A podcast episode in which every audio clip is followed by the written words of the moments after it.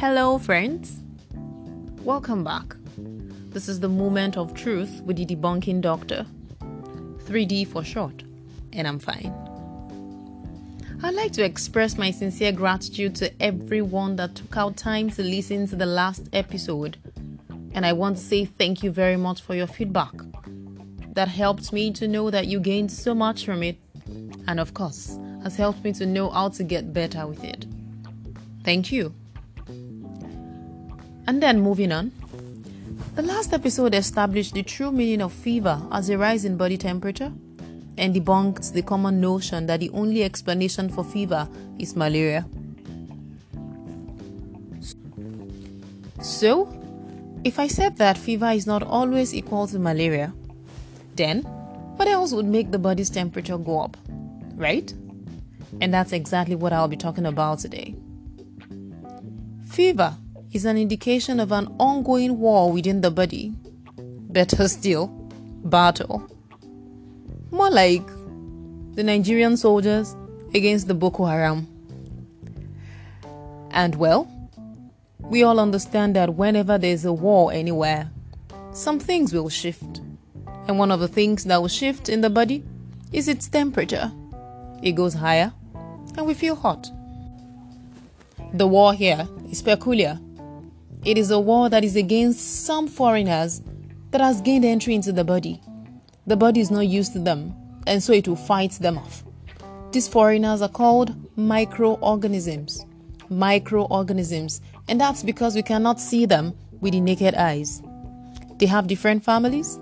Yes, more like every human family on earth with their first name and their last names that helps us to describe them, and in fact, helps us to know where they come from. Yes, these families help us to characterize these organisms and they are viruses. A very good example of that is the coronavirus, bacteria, fungi, and parasites. And well, the almighty malaria belongs to the parasite family. We should note, however, that sometimes the body can start to fight against itself, or some blood cells decide to go out of control. Well, those are abnormal phenomena in the body, and it is beyond the discussion the scope of discussion on this platform. And so, our focus will be on the families that I mentioned earlier. I hope you remember them viruses, bacteria, fungi, and parasites. And then the next question is just how do they gain entry into the body? Well, most of the time, it's usually from human to human, or sometimes it's from an animal to a man. Whatever way they use in gaining entry into the body depends on certain things. If I say man to man, it could be from a mother to a child, it could be between partners, especially for sexually transmitted infections. It could be from breathing in bad air. It could be it could be from eating dirty things. Yes, those are ways that these organisms gain entry into the body. And well, it is important to win this war.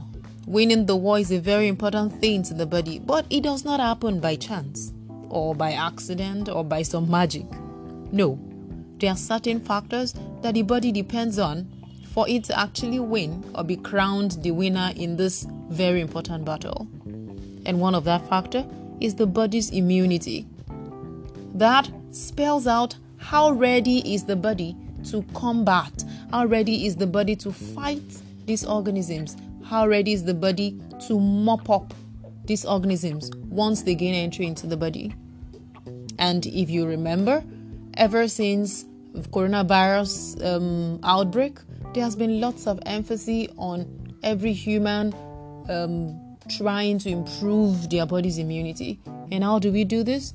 You take more fruits, you drink lots of water, you rest when you should, and of course, if you can exercise, a little exercise will do the body well. And apart from the body's immunity, which of course is important in battling any of this of this family, the virus, bacteria, fungi, and parasite, the body's immunity is ever relevant in dealing with them. The other aspect, of course, is the appropriate use of drug that is backed up, of course, by a correct diagnosis. Okay? Remember, I said appropriate drug use. Well, I know you're quite familiar with antibiotics.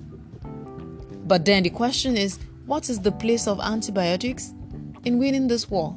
And what exactly are antibiotics? Well, I'll enjoin me, I'll enjoin you, pardon me, to join me next week. Well, next week, Saturday, for another time. Another time of establishing the truth. Another time of helping us understand that some things are not correct and letting, letting us know what is right, what is wrong, so that we make an informed decision that helps us, that helps our neighbor, our children, and our partners. I look forward to seeing you again or to hearing from you via, via your voice notes. And I hope that you will share this podcast with your friends and family so that we all learn and then this knowledge gains ground.